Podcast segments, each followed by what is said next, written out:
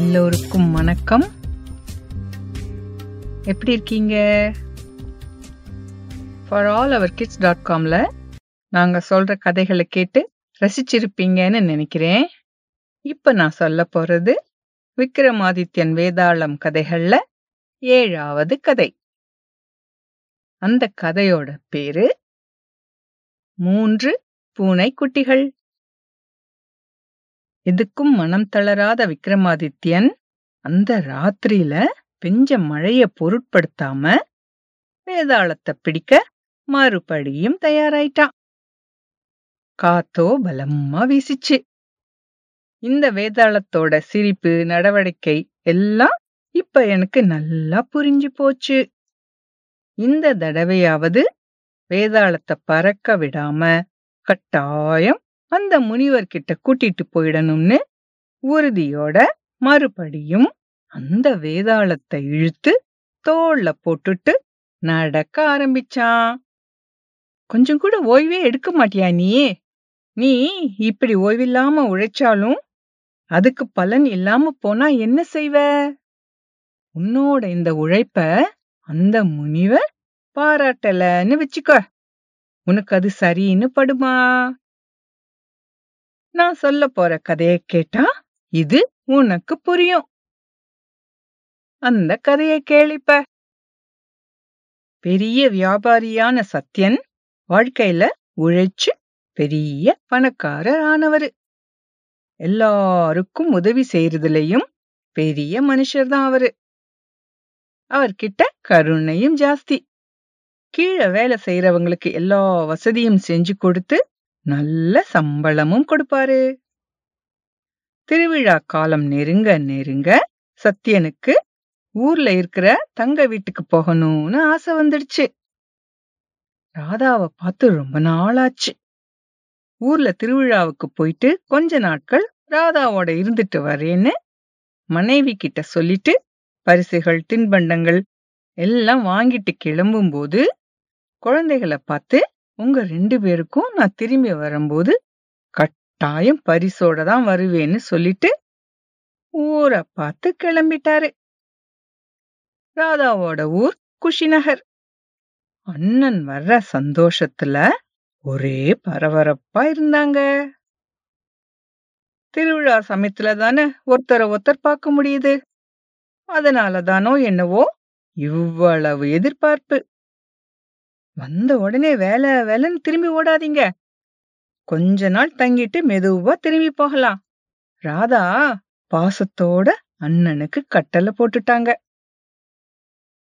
கவலையே படாத ரொம்ப நாள் கழிச்சு வரேன்ல.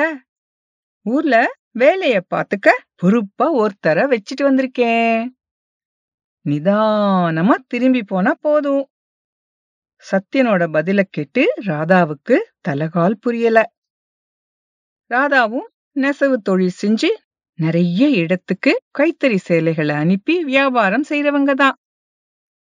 அவங்க கிட்ட நிறைய பேர் வேலை செய்யறாங்க சத்யனும் நெசவு செய்யற இடத்துக்கு சேலைகள் வைக்கிற கிடங்கு அப்புறம் சேலைகள் வாங்க வியாபாரிகள் வருமிடம் இப்படி எல்லா இடத்துக்கும் ராதாவோட சேர்ந்து ஒரு நாள் போய் பார்த்துட்டு வந்தாரு.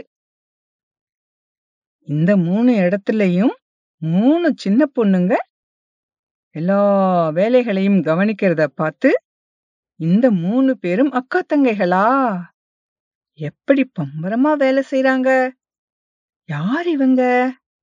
சத்யன் ஆச்சரியத்தோட கேட்டாரு. என்கிட்ட வேலை செய்யற கோபால தெரியுமில்லையா? அவரோட பொண்ணுங்க தான். மூணு பேரும் கோபாலோட வந்து அப்பப்ப வேலையை கத்துப்பாங்க. கோபால் வேலையில இருந்து ஓய்வு எடுத்ததுக்கு அப்புறம் இவங்கள வேலைக்கு எடுக்கலான்னு இருக்கேன். ராதாவோட பதில கேட்ட சத்யன் கிட்ட இருந்து ஓ அப்படியா? அப்படின்னு பதில் வந்தது. ராதாவோட வீட்ல விருந்து ஒன்னு ஏற்பாடு பண்ணி கோபாலையும் சுஜனா சுமனா சுஜாதா கோபாலோட இந்த மூணு பொண்ணுங்களையும் கூப்பிட்டு சத்யனுக்கு அவங்கள ராதா அறிமுகம் செஞ்சு வச்சாங்க. அதுக்கப்புறம் ராதாவும் சத்யனும் ஊர்ல இருக்கிற சொந்தக்காரங்க பழைய நண்பர்கள் இப்படி ஒவ்வொருத்தரா பார்த்து பேசி நேரத்தை இனிமையா கழிச்சாங்க. இப்படி ஊர் சுத்துறதும் கோவில் குளங்களுக்கு போறதும் நல்லா தான் இருந்தது ஆரம்பத்துல. கோபாலோட பொண்ணுங்களும் சும்மா இல்லாம ராதாவும் சத்யனும் ஊர் சுத்திட்டு திரும்பி வரும்போது வித விதமா சாப்பாடு செஞ்சு அசத்திட்டாங்க. இப்படி ஒரு வாரம் பத்து நாட்களுக்கு அப்புறம் சத்யனுக்கு வேலை ஞாபகம் வந்துடுச்சு. நானும் உன்னோட வந்து உனக்கு உதவியா இருக்கேன். வேலை பண்ணாம எனக்கு சும்மா இருக்கவே முடியல. சத்யன் ராதாவோட வியாபாரத்துக்கு உதவி செய்ய ஆரம்பிச்சாரு. அப்படியும் சத்யனுக்கு திருப்தியா இல்ல.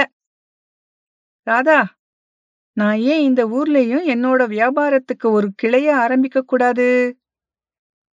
உன்னோட வரும்போது நிறைய பேரை பார்த்து பேசியிருக்கேன். மறுபடியும் பார்த்து பேசி எல்லா ஏற்பாடும் செஞ்சா என்ன? நீ என்ன நினைக்கிற? சத்யனோட கேள்வி ராதாவுக்கு இன்ப அதிர்ச்சியை கொடுத்தது. ராதாவும் சத்யனும் மும்முரமா வேலை செய்ய ஆரம்பிச்ச சமயம் ஒரு நாள் காலையில ஒரு பூனை கத்தும் சத்தம் கேட்டு இது என்ன சத்தம்? எங்கிருந்து வருது? ராதா சுஜனாவ போய் பார்த்துட்டு வர சொன்னாங்க. சுஜனா வெளியில போய் பார்த்துட்டு வந்து அது பக்கத்துல இருக்கிற சந்துல ஒரு பூனை மூணு பூனை குட்டி போட்டு இருக்கு அதுதான் கத்துது அப்படின்னு சொன்னா. பாவம் அதுக்கு பசிக்கும். நான் போய் அதுக்கு சாப்பிட ஏதாவது கொடுத்துட்டு வரேன். சத்யன் அதுக்கு தேவையானதை எடுத்துட்டு வெளியில போனாரு. இப்படியே தினமும் பூனைக்குட்டிகளுக்கு சாப்பாடு கொடுக்கறதும் அந்த குட்டிகளோட விளையாடுறதும் சத்யனுக்கு வழக்கமாயிடுச்சு. இப்படி போயிட்டு இருக்கும்போது திடீர்னு ஒரு நாள் அந்த மூணு பூனைக்குட்டிகளும் அம்மா பூனை இல்லாம தனியா இருந்ததை பார்த்ததும் இந்த பூனைக்குட்டிகள் தனியா இருக்கு பாவம்! என்ன பண்ணும்? இப்படியெல்லாம் விடக்கூடாது. சத்யன் ராதா கிட்ட புலம்ப ஆரம்பிச்சிட்டாரு. அண்ணனோட இழகின மனச பார்த்து ராதாவுக்கு பெருமையா தான் இருந்தது. கவலையே படாதீங்கண்ணா கோபால் பொண்ணுங்க கிட்ட சொல்லி பூனைக்குட்டிகளை பாத்துக்க சொல்றேன். ஊருக்கு போகும்போது அந்த மூணையும் நீங்க எடுத்துட்டு போகலாம். ராதாவோட யோசனை சத்யனுக்கு சரின்னு பட்டது. சுஜனா சுமனா சுஜாதா மூணு பேரும் அட்டைப்பெட்டியில பஞ்செல்லாம் வச்சு மெத்த பண்ணி அந்த குட்டிகளை வச்சு எடுத்துட்டு வந்தத சத்யன் பார்த்ததும் அவருக்கு ரொம்ப நிம்மதியா இருந்தது. சத்யனுக்கு மனசுல திடீர்னு ஒரு எண்ணம் வந்தது. அறைக்குள்ள போய் மூணு சின்ன பையில நூறு காசுகளை போட்டு எடுத்துட்டு வந்து நீங்க மூணு பேரும் ஆளுக்கு ஒரு பூனைக்குட்டிய பாத்துக்க முடியுமா? இந்த பைகள்ல நூறு காசுகள் இருக்கு. இந்த பூனைக்குட்டிகளோட சாப்பாட்டு செலவுக்கு உபயோகிக்க வச்சுக்கோங்கன்னு மூணு பேருக்கும் கொடுத்தாரு. நான் ஊருக்கு திரும்பி போகும்போது என்னோட குழந்தைகளுக்கு இந்த பூனைக்குட்டிகளை பரிசா எடுத்துட்டு போறேன். அது வரைக்கும் கவனமா பாத்துக்கங்க. சத்யன் சொன்னதும் மூணு பேரும் கவலைப்படாதீங்க. நாங்க நல்லா பாத்துப்போம்னு மகிழ்ச்சியோட சொன்னாங்க. இப்படி மூணு பேருக்கிட்டையும் இருந்த பூனைக்குட்டிகளை சத்யன் தினமும் வேலை முடிஞ்சதும் பார்த்துட்டு வர்றது வழக்கமாயிடுச்சு. சத்யன் ஊருக்கு திரும்பி போறதுக்கு முன்னாடி எல்லாரையும் பார்த்து பேசி அங்க இன்னொரு கிளை ஆரம்பிக்க செய்ய வேண்டியதெல்லாம் பண்ணிட்டாரு. ராதாவும் விதவிதமான உடைகள் தின்பண்டங்கள் பரிசுகள்னு சத்யன் கிட்ட அனுப்ப தயார் பண்ணிட்டாங்க.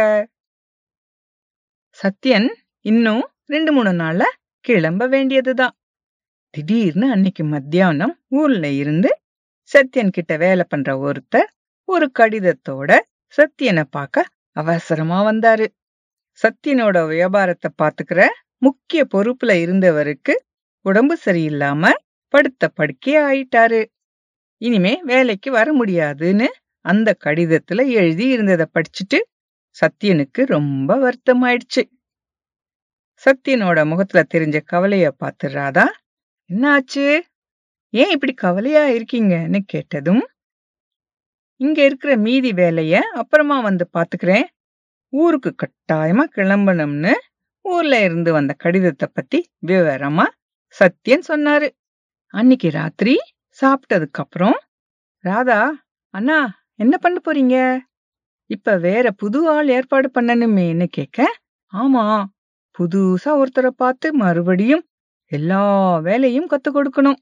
கொஞ்சம் சிரமம்தான் அப்படின்னு பெருமூச்சோட சத்யன் பதில் சொன்னாரு. அப்ப நீங்க ஒண்ணு பண்ணலாமே.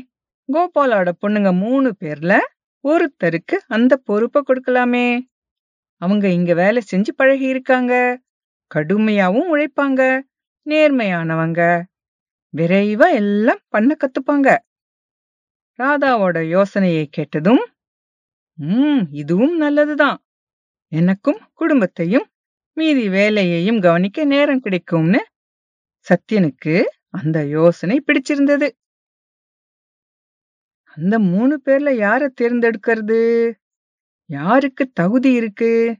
இரவு புறா யோசிச்சு மறுநாள் காலையில ஒரு முடிவுக்கு வந்தாரு.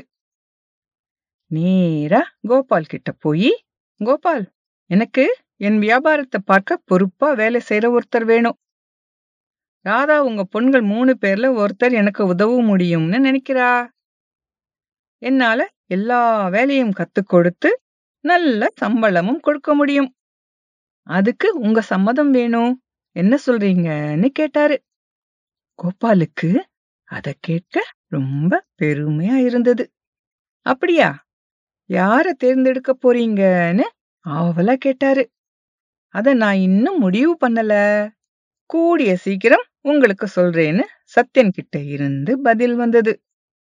காலையில சாப்பிட்டதுக்கு அப்புறம் கோபாலும் அவரோட பொண்ணுங்களும் சத்யனை பார்க்க வந்தாங்க. மூணு பேரும் அவங்களோட பூனைக்குட்டிகளையும் கூட்டிட்டு வந்தாங்க. சுஜனாவோட பூனைக்குட்டி நல்லா சாப்பிட்டு சாப்பிட்டு ரொம்ப குண்டா போயிடுச்சு. ஒரு இடத்துல உக்காந்துட்டே நகர கூட முடியாம இருந்தது. சுஜனா சத்யன் கிட்ட இந்த பூனைக்குட்டி வீட்டிலேயே தான் இருக்கும். எப்ப பார்த்தாலும் இத கொஞ்சிட்டே இருக்கணும்.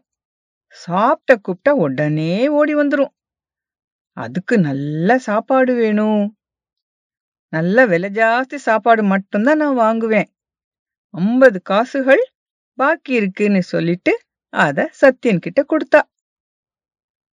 சுமனாவோட பொண்ணுக்குட்டி இங்கேயும் அங்கேயும் ஓடி ஓடி சத்யனோட காலை நக்க ஆரம்பிச்சிடுச்சு.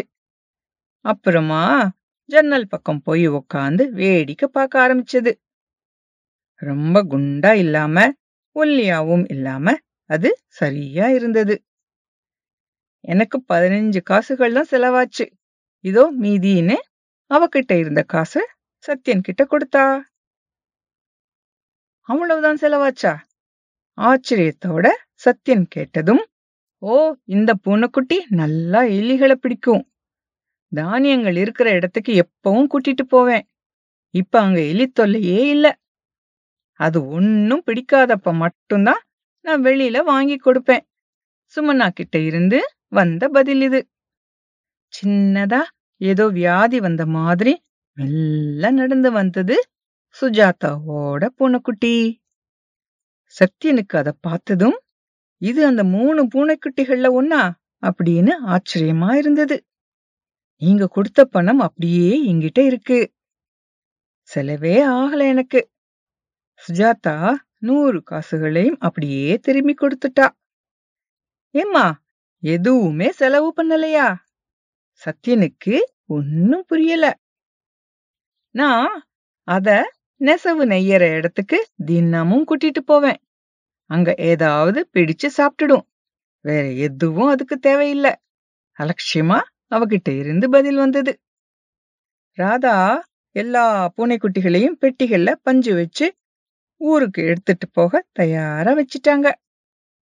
சத்யன் சுமனாவை பார்த்து கொஞ்சம் என்னோட வாமா வெளியில அப்படின்னு கூப்பிட்டதும் ரெண்டு பேரும் வெளியில நடக்க ஆரம்பிச்சாங்க. சுமனா என்கிட்ட பொறுப்பா வேலை பாக்குறவருக்கு உடம்பு சரியில்லை. அந்த பொறுப்பை உன்கிட்ட கொடுக்கலாம்னு இருக்கேன். உனக்கு தேவையானதெல்லாம் என்னால பண்ண முடியும். உனக்கு இதுல விருப்பம் இருக்கா? சத்யன் கேட்டதும் சுமனா நம்ப முடியாம திகைச்சு நின்னுட்டா. அவளோட முகத்துல இருந்த சந்தோஷம் அவளுக்கு சம்மதம்னு காட்டி கொடுத்துருச்சு. இப்போ வேதாளம் விக்ரமன் கிட்ட கேட்ட கேள்வி என்னன்னு பாப்போம்.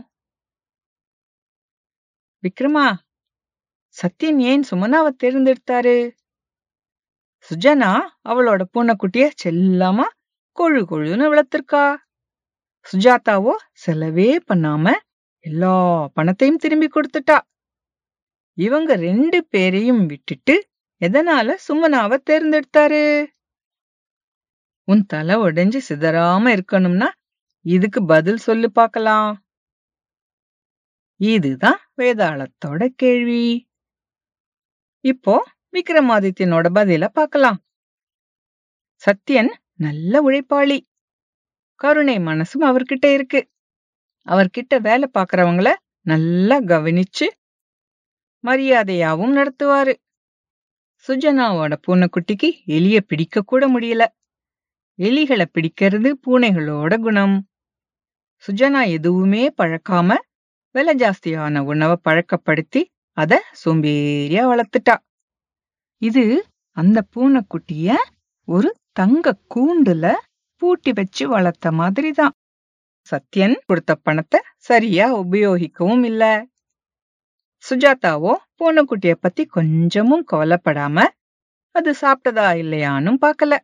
சுஜாதாவோட பூனைக்குட்டிய பார்த்ததும் சத்யனுக்கு அது அவர் கொடுத்த பூனைக்குட்டி தானான்னு சந்தேகமும் வந்துடுச்சு.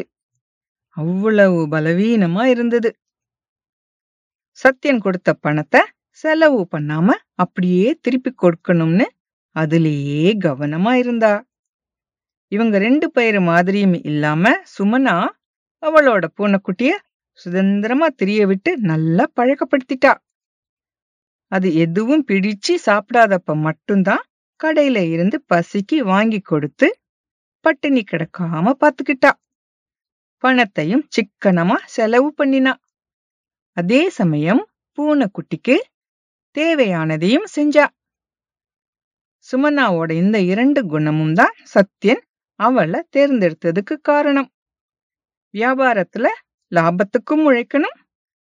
கீழே வேலை பண்றவங்களுக்கு தேவையானதையும் செய்யணும். சுமனாதான் சத்யனோட வியாபாரத்தை பார்த்துக்க சரியா இருக்கும்னு சத்யன் முடிவு பண்ணாரு. விக்ரமாதித்யனோட இந்த பதிலுக்கு அப்புறம் வேதாளம் விக்ரமாதித்யனோட முதுகுல இல்ல. மறுபடியும் மரத்துல தொங்க போயிடுச்சு. இதோட இந்த கதை முடிஞ்சது.